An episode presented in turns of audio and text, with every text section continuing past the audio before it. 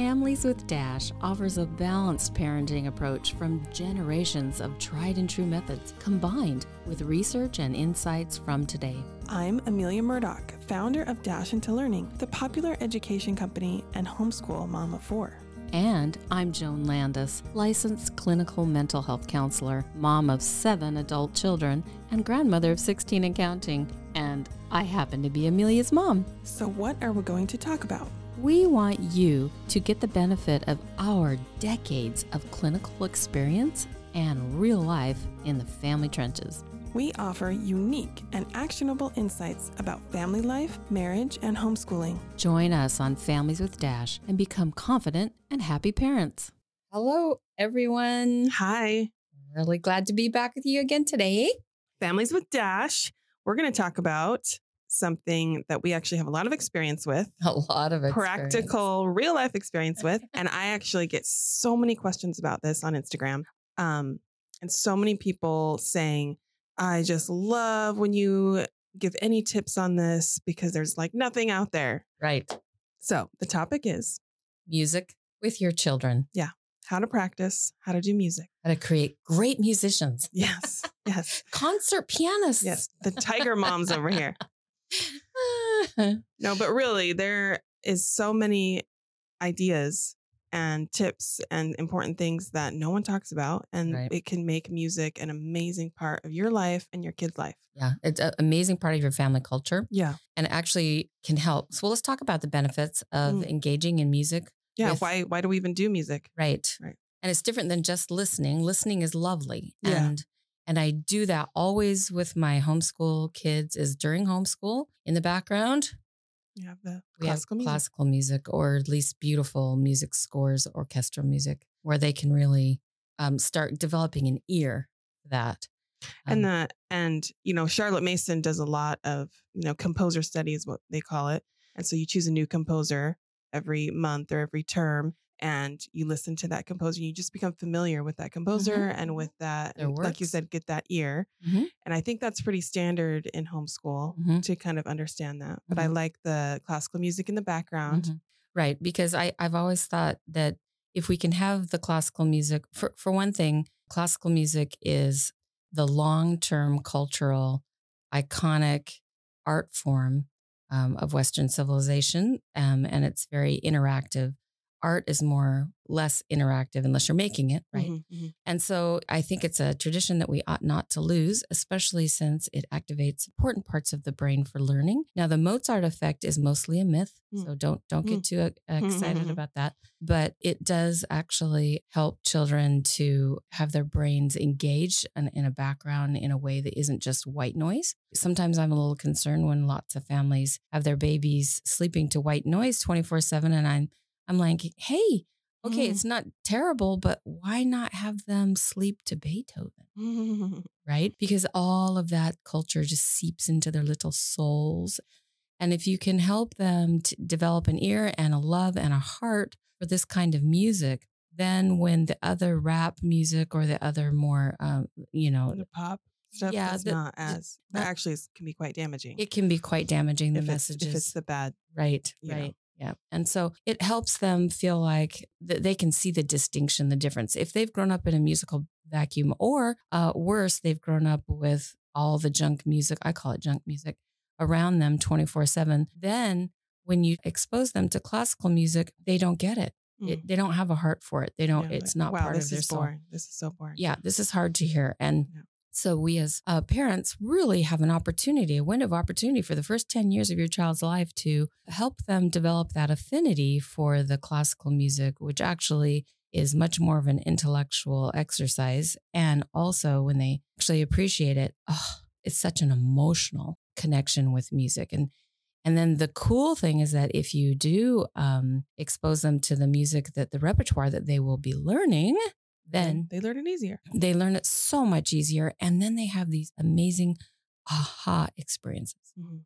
so if you never play the music for them that is going to be part of their repertoire either you know violin or piano or whatever it is you're learning if they never hear that the only time they hear that is when they're you know plunking through it or scratching through it when when they're just Mhm. trying to They'll have master no it connection.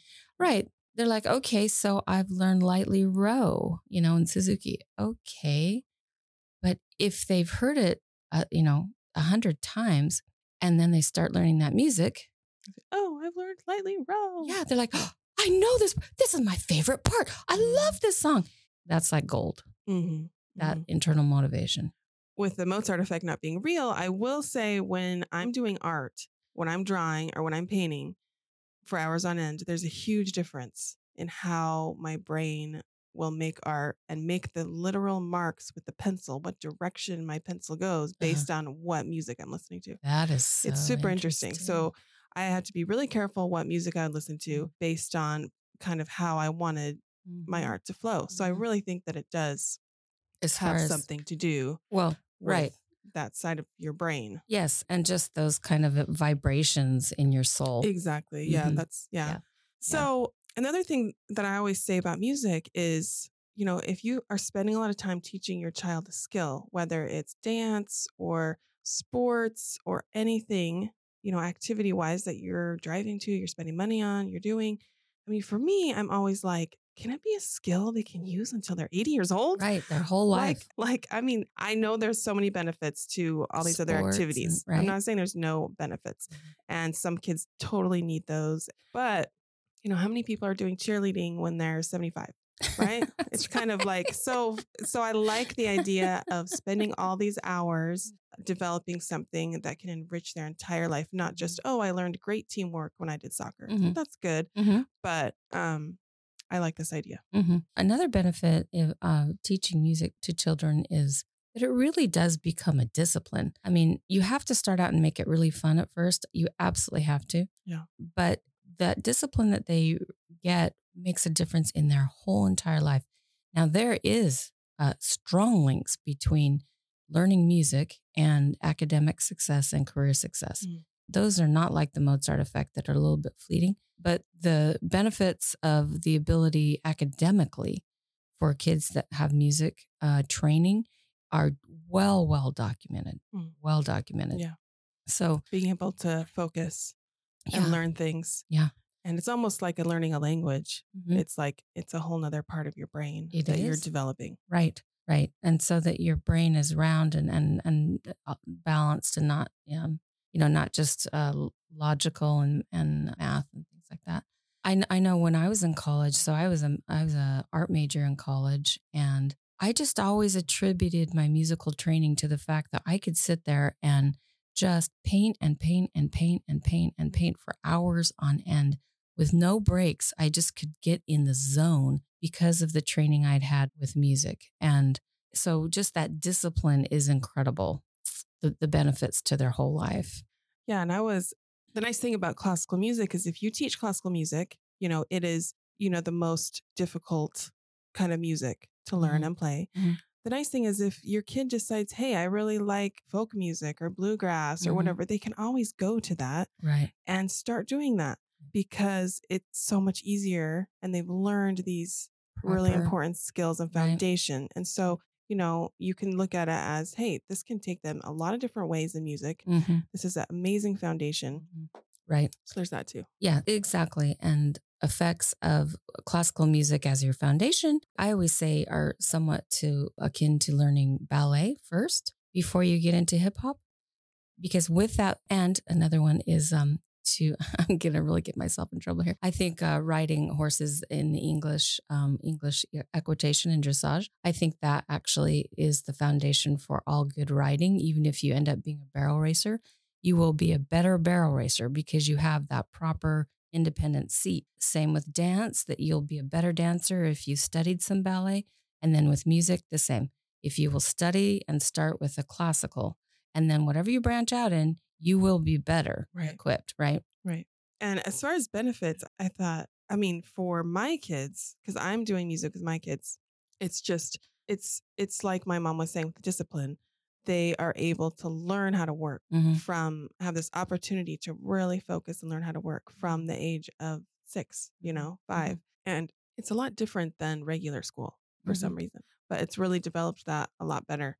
Well, and we know that attention is a muscle that can be developed. Yeah. And so in mental health, a lot of times if people are having trouble with their attention, that the therapist will recommend meditation and breathing exercises. And the reason is because it's something somewhat boring. And the the exercises to keep redirecting our thoughts back, redirecting our thoughts back to the breathing, to redirect our thoughts back to the breathing and, and redirect our attention back, back, and back to something that's somewhat boring. Well, that's wonderful and it does good things.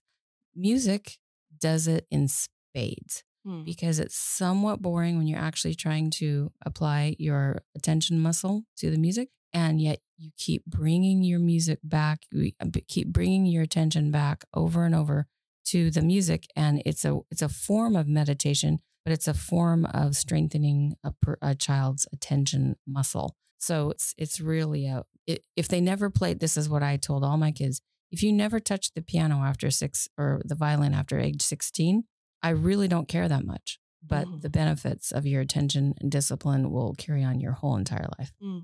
Okay, so so music with older versus younger kids. Right. Well, yeah, and and so so one of the ways that you want to um, kind of prime the pump here. Mhm. Okay, this is before you ever get the music teacher. Things that you can do in your family culture to prime the pump to have your children want to do music, and that is to have music around them, Mhm. to have them have it going in the background when there are pleasurable things happening. Mm. Right. So if you're cuddling and you're going to be reading history, boy, make sure you turn on that music. We always have classical music while we're doing our tea party. Yep. they ask, Exactly. I want to do a tea party, mom. Great. Yes. Let's turn on the classical music. Exactly, exactly. And so um, during family dinners, you can have beautiful music in the background. Uh, You know, while you're traveling to some place, you can have musical, uh, classical music in the background.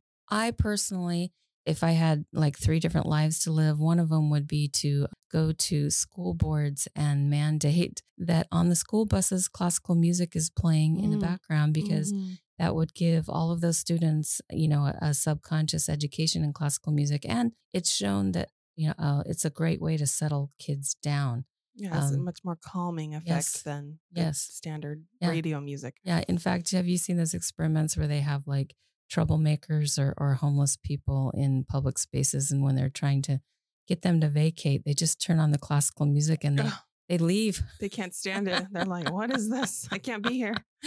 Oh, that's funny. So just singing lullabies to your little Mm. ones. Mm. Um, that's kind of a lost art.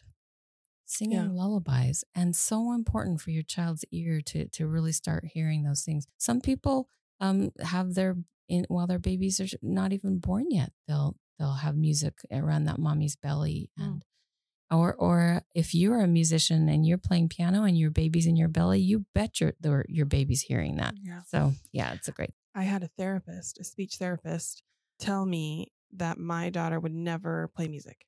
It's like, oh, she's never going to be a musician. Wow. She literally said those words. And I was like, what? and if I had been a not very confident mom, I would Right. be like, oh, okay, I guess she, you know, has Right. no attention. It was basically she had no attention span Mm-hmm. as a three year old, Mm-hmm. that she's never going to do music.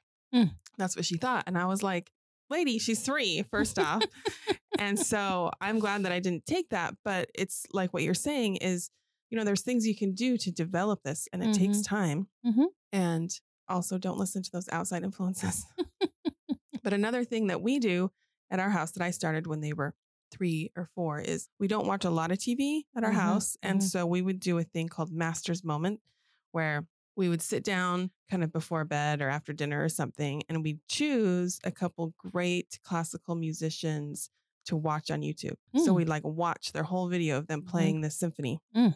And so it was very involved in watching all of it and listening to it even more than just having the music on in the background. And they love it. I mean, because we don't watch a lot of TV, they didn't complain. They were like, "Oh, this is amazing. we're watching TV and we're watching Hilary Hahn play this, you know, fancy piece." And I think that's really important is to Mhm. see great musicians play can be inspiring for kids too. I love that. I love that. The other thing is, um, you can always have your child fall asleep to music at night. Mhm. Always have them fall asleep to music, and especially if it can be part of their repertoire too. So if you're doing Suzuki, make sure they're listening to the Mhm. Suzuki music, but but also the great music. uh, I call it aspirational music, and so that they can Yeah. see that. another thing um, is to be if you want to take your child to the actual live symphony, you have to prep them for that too, because you want to expose them to good music. You don't want to inoculate them against it. So what what am I saying? Don't overface them. So You don't want to like poison the well. You're like, Exactly. oh wow, this is this is boring. tough. Yeah. So what you want to do is if you decide you would like to take them to a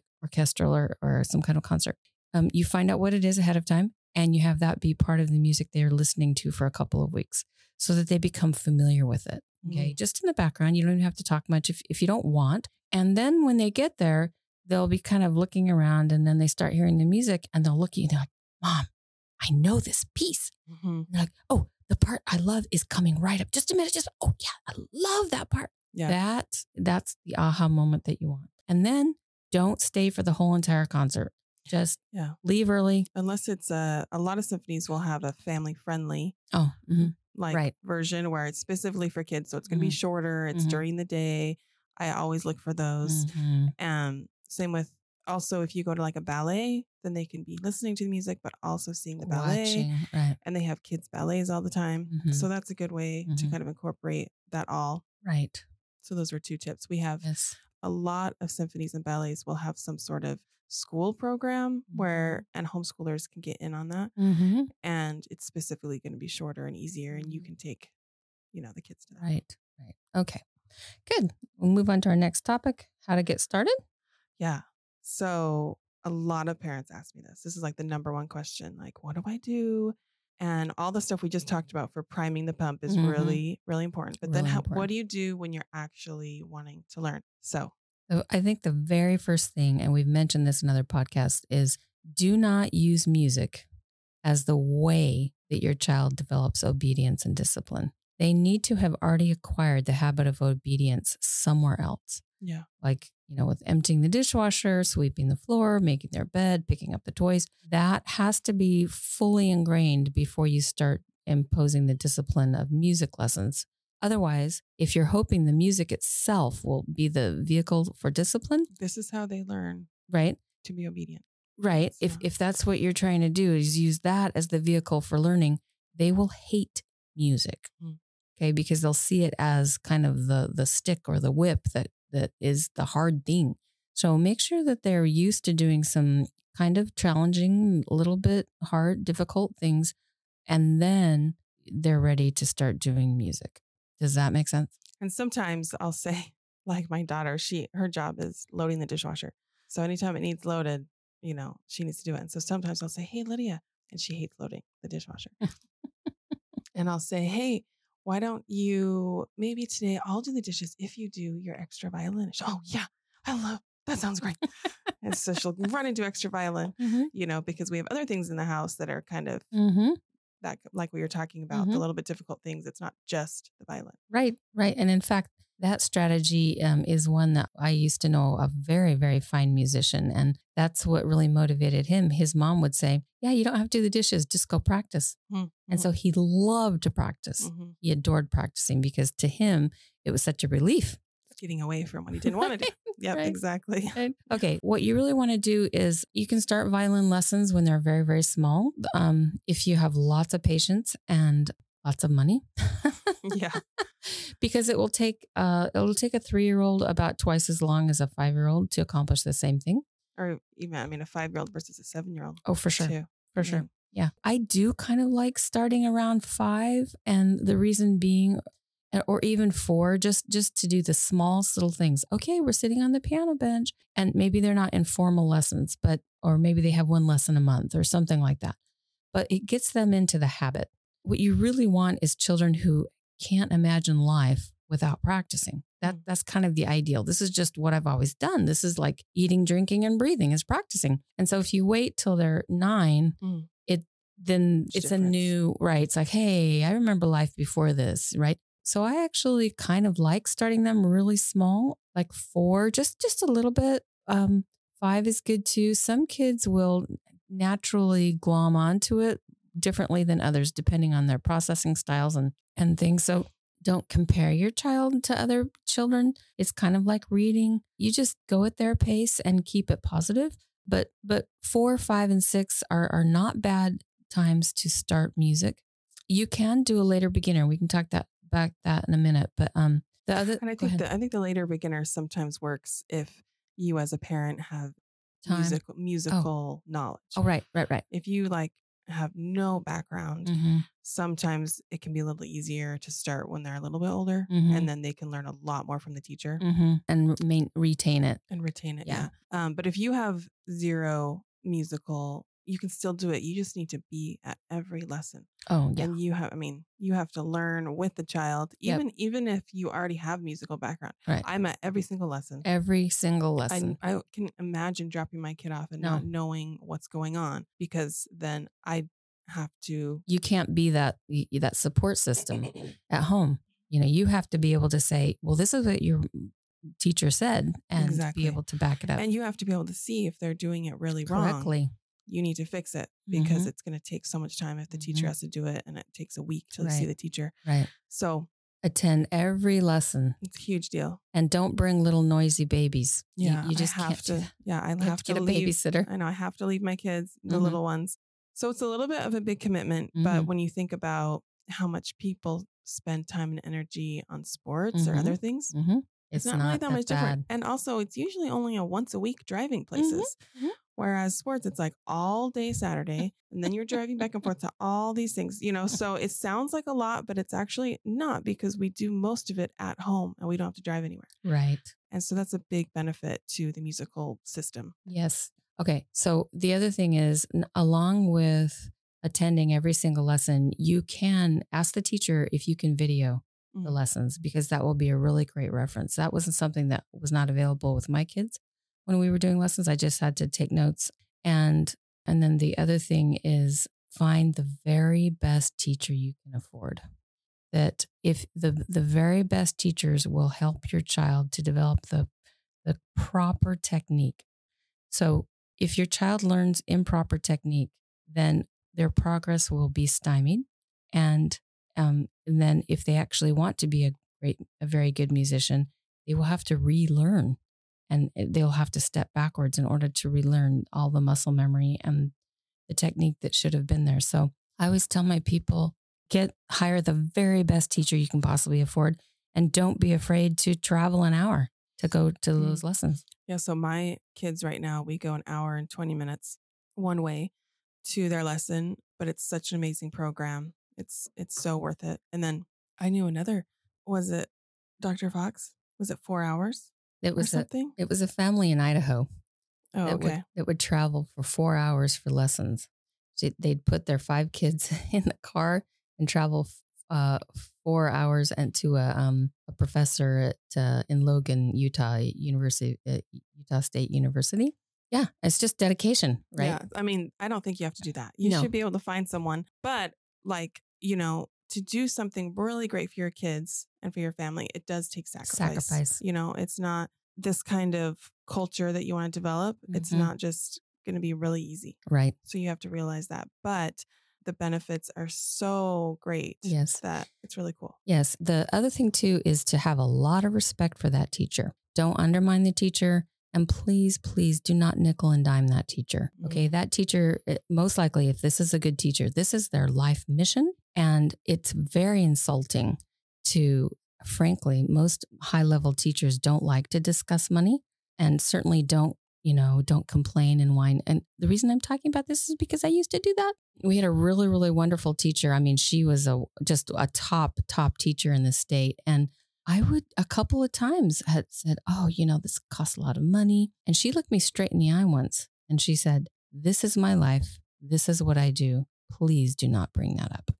And I was put in my place. Yeah. And, and so it's kind of disrespectful. and they've you know you have to realize these great musicians they've spent so much time to develop to develop this you just have no concept This of is more than- hours. yeah, it's, this is more than I'm just hiring you for 30 minutes. And so $5 a minute, that's a lot, you know? right No, it's like, You no, this is their realize. life. Mhm.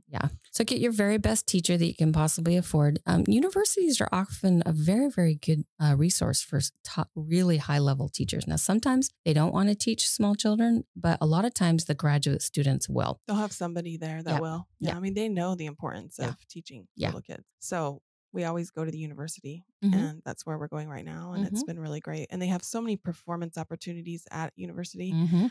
usually a lot more than a regular studio. Mhm. And so that's something to think about. But a lot of times, a regular private teacher studio, they'll do a lot to have Mhm. performances too. Mhm. So, but I always suggest like um, looking into the university Mhm. when people ask. Mhm.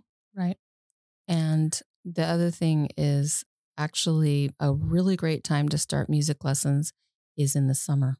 Mm, yeah. Most people kind of think, oh, summer, we're vacationing and everything. But, and, and you are, but the demands, the cognitive load on your child are not as high as when they're in the um, regular school schedule for fall. So be open to starting in the summer, even if you have to tell your uh, teacher, yeah, these two weeks here and these two weeks here, we're going to be gone. But it gives your child's mind something to do, and the just scheduling pressure is much less.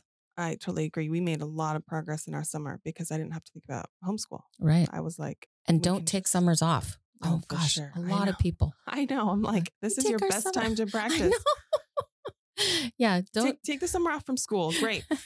but keep going with the music. in fact, the joke we have in our family is, you know, you only have to practice on the days that you eat. yeah. So, Or you only have to practice on days that end that end with Y. So- you really want the whole family culture to be one of this is what we do. This is like cleaning the kitchen. This is like making your bed. This is like feeding the dog. This is this, Mhm. this is what we do. We practice and we create music. And the first year or two with little kids is like, what? I know. There's no progress. It seems really slow. but after the first year of violin, it was like, in the first year, is so squeaky and Mhm. just so frustrating. Mhm.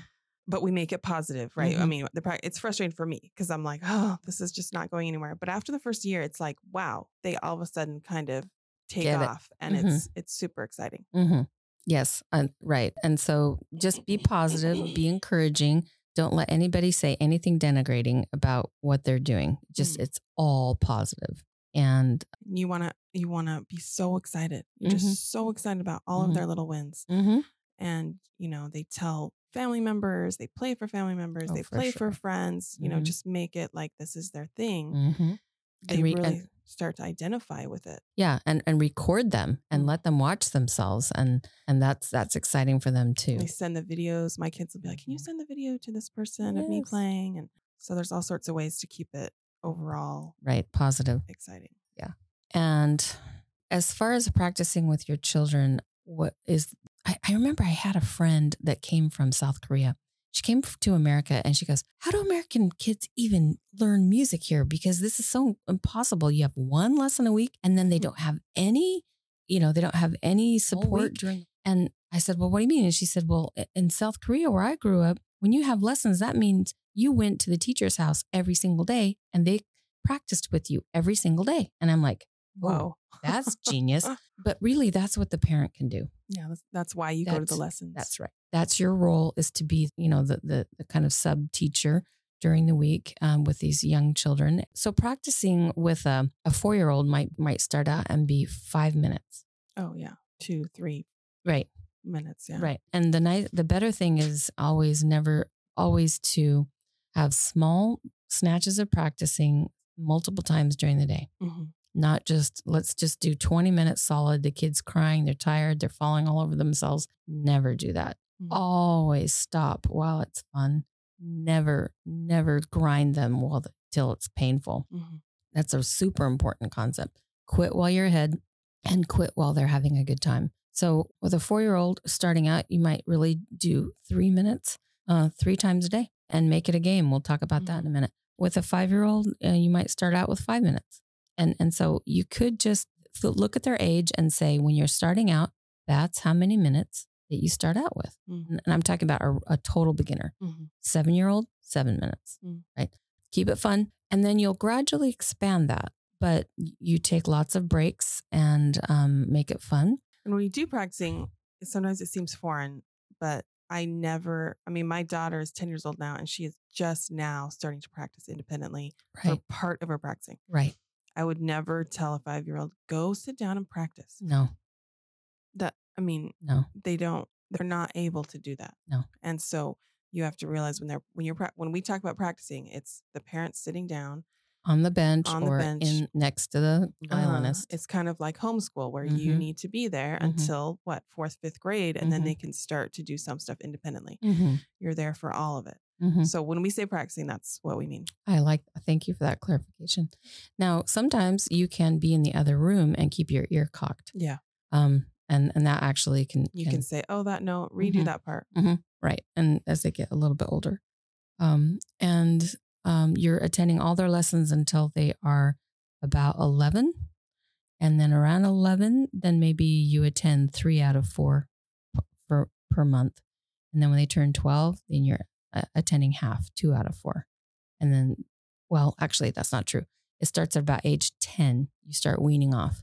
Um, by the time they're 12, they need to be going to lessons on their own and taking responsibility. By the time they're 12, they want to get out from underneath mom and dad's thumb. And so you need have to, something that's their own. right, you need to hand that to them and not keep um, kind of, you know, being the authority figure. They need to have that experience. So by about 12, they're taking all the lessons on their own, and that's good. And they're taking responsibility for it.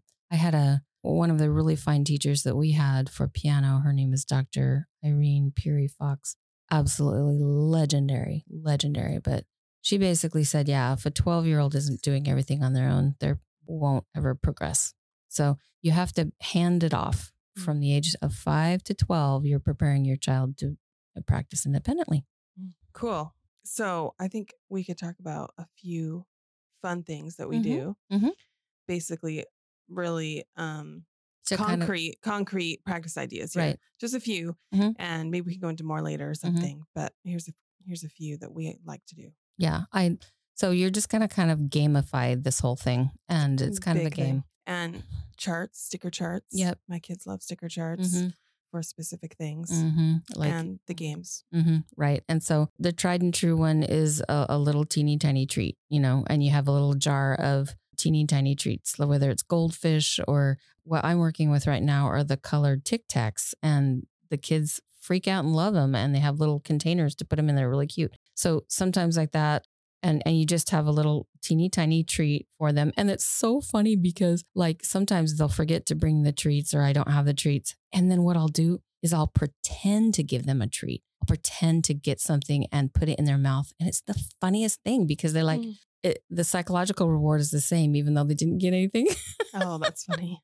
um, another thing that I always did with my kids growing up is I had them practice for spins. Okay, what's that? That means, um, you know, I'll say, okay, let's see if we can do this measure perfectly, you know, three times. Every time that you do it perfectly, you earn a spin or whatever it is, this line or this right hand, Yeah, or, you know, yeah. you divide it into very, very small, small parts.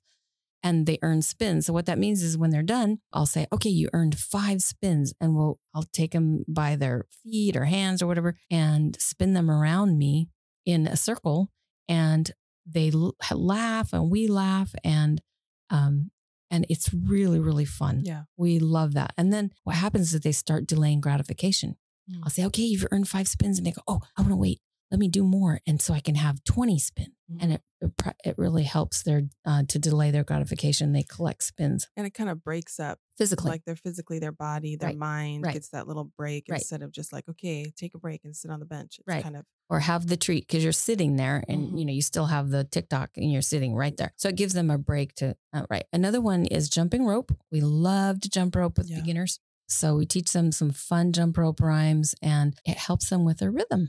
Yeah what i my kids really like that's really easy we can just sit there because i like to do things that are like easy for me Sure.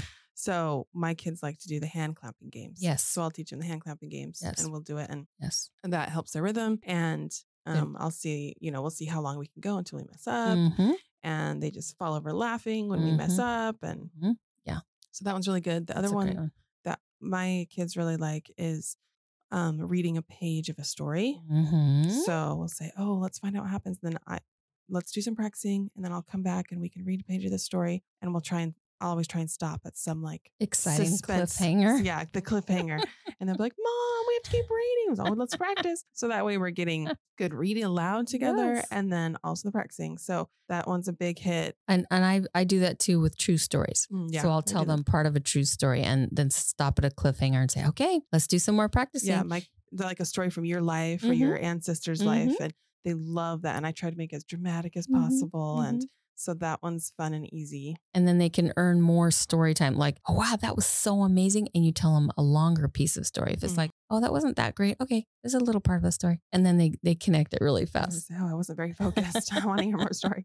Yes, those are that's such those have worked so well for us. Another one is closer and closer. I love that one. That's where they have some kind of desired object or treat or something, and you put it, you know, eight, 10 feet away in the room.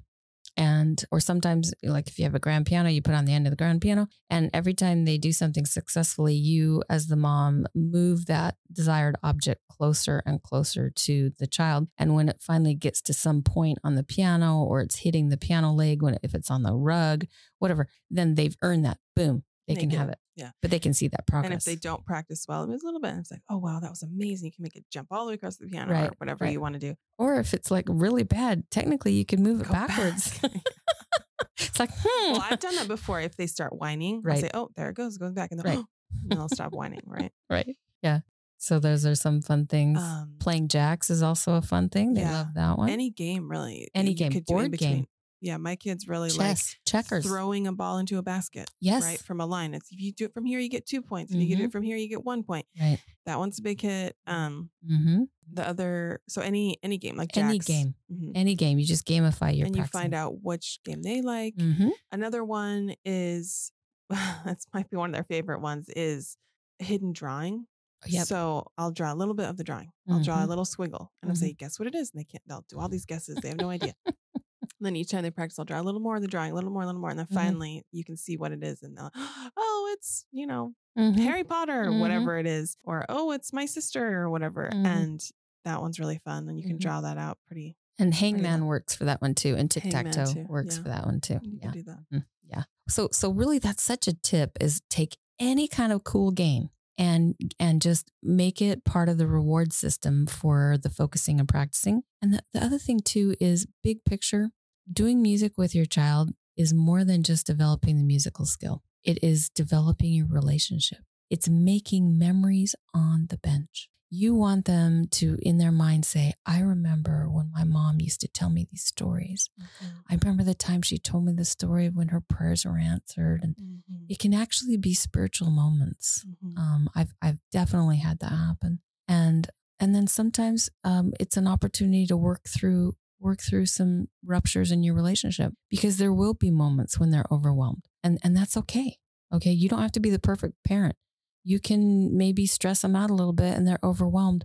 Well, if you know how to repair the relationship right there on that bench, when you take them in your arms and you you pull them over and you hug them and you stroke their hair and you kiss their forehead and you reassure them and comfort them, you are a wonderful person. I don't care if you never played one piece of music the rest of your life. You are worthwhile. You're loved. And this is just an opportunity to be able to grow and share and have joy in your life, but but reassure them through those overwhelm. And that's such a beautiful way to strengthen your relationship. Yeah. Yeah. Really But you got to do it right. You can't, I mean, yeah, we all have moments, but you know, you really don't want it to be a shaming, punitive, consequency, you know, get over here or or, you know, Yeah. John never punish with music. Yeah. Never say, "Oh, you know, you you practice more if you do that. right, right, you hit your sister, so get over there and I want to hear your scales." Nope, Yeah. Right. never do that. And the other thing is when you are doing these types of games and things are so great because you want to remember it's a very you want the reward to be very quick. Yeah, You don't want it to be like here's a chart and in a month you're going to get this Right, toy. Like right. mm, that's that could be good for something major like a big Right. performance, but you want to have really almost instantaneous Right. uh rewards at least for the first Sure. few years. Sure. You can ask your teacher if they don't have a, some kind of a rating system or grading system. You can ask them for feedback and say, I, I need you to, um, you know, on, on a 50 point scale, just give my child every week a number. And then on based on that number, we can do some kind of reward or spend, you know, something like Yeah, that. or like 1 out of 10 or something Mhm. or whatever. and and if they get a certain level in their performance at their lesson then they can, you can go to the park with them or you know you def- decide and, and you and your child collaborate to decide what different kind of rewards would be um, pleasurable for them but again it's to build your relationship and so that's a that's a really great thing too are we Is there any other practicing? See. Practice every day. Oh, the most important day to practice is the day after the lesson. Mm. Because what often happens is is families say, "Oh, we just had a lesson. Maybe it's a Thursday or Let's Friday." take a break. yeah, you know, so they take a break uh, Saturday and Sunday, and then Monday. Number one, you've forgotten everything, Mhm. and number two, now you're just doing catch up. You're going to practice three days maybe before lessons. Ouch! So the most important day to practice is the day right after the lesson. Yeah, if you skip a day, have it skip a different day. Uh-huh. Not, Not, that exactly. that just you're reinforcing everything you just went over in the lesson. Right. Right. You know, I think if you you skip one day a week, that's probably fine, but not the day after. Um, not the day after lessons. That's really important. Yeah. I think we've covered a lot. Oh, I have a series of videos that I took. Um, just me starting my little teeny tiny grandchildren on piano because this is a question that you know uh, Amelia and I have both heard from people for years. It's like, how do you do this right without being a tiger mom? Um, and so I did. I, I videoed almost every little practice interaction that I had for I don't know, probably I guess we probably have twenty videos just so you can see exactly how much we do before we take the break. Mm. Because I think it's kind of surprising to people. It's like, The oh, timing. yeah, That timing. yeah. When you yeah, give them the Mhm. break, when you give them the reward, when Mhm. you when you push them a little Mhm, more. mhm, mhm. It's really good to see that. Yeah. So that'll just be on YouTube uh, under the Joan Landes Counselor account. Um, and you can just watch those anytime you want just to kind of see how that goes. So that's that. There's that. And then we got to announce this special Yeah. guest that we're going to have for next time. We're really it's gonna be so fun. Mm-hmm. We're gonna have my brother, which is Joan's son. uh his name is Rob, Rob Landes. Landes. Yeah, Rob Landes. He Mhm. has uh he's an amazing violinist. Amazing. He, you know, you know, studied for years and years and he now has a YouTube channel with Mhm. uh, like 4 million subscribers. It's Mhm. crazy. Mm-hmm. So, He has almost single handedly made violin cool again.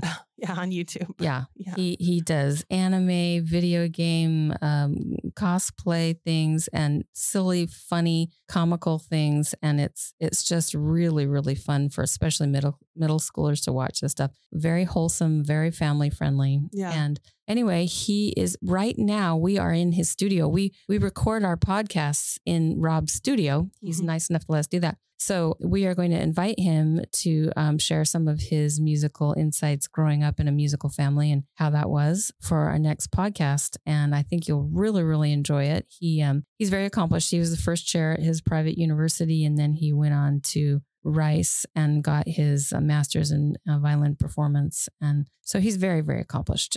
So, So, it'll be really awesome to get his perspective. and he's so funny. He's so awesome. He's Yeah. he's fun on the on the so podcast. stay tuned for that because we'll get a lot of cool Yeah. insights from there. yes yes. All right. Okay, so that should be a lot to think about. And we'll Mhm. see you again next time with more on music with kids with Mhm. Rob Landes. hmm Okay. We'll see you next time on Families with Dash. Thanks. Find more from us at dashintolearning.com for all things educational and learn more about Dash into Happy, our family friendly social emotional learning program. Thanks for being part of Families with Dash. Disclaimer The information and advice posted on the Dash into Learning, Dash into Happy, and Into Happy sites and podcasts is for educational purposes only and is not intended or implied to be a substitute for professional, medical, legal, or other professional assistance. Call your medical or mental health professional or 911 for all emergencies. Joan Landes, Amelia Murdoch are not liable for any advice or information provided on the account Dash into Happy, Dash into Learning, Families with Dash, or Into Happy.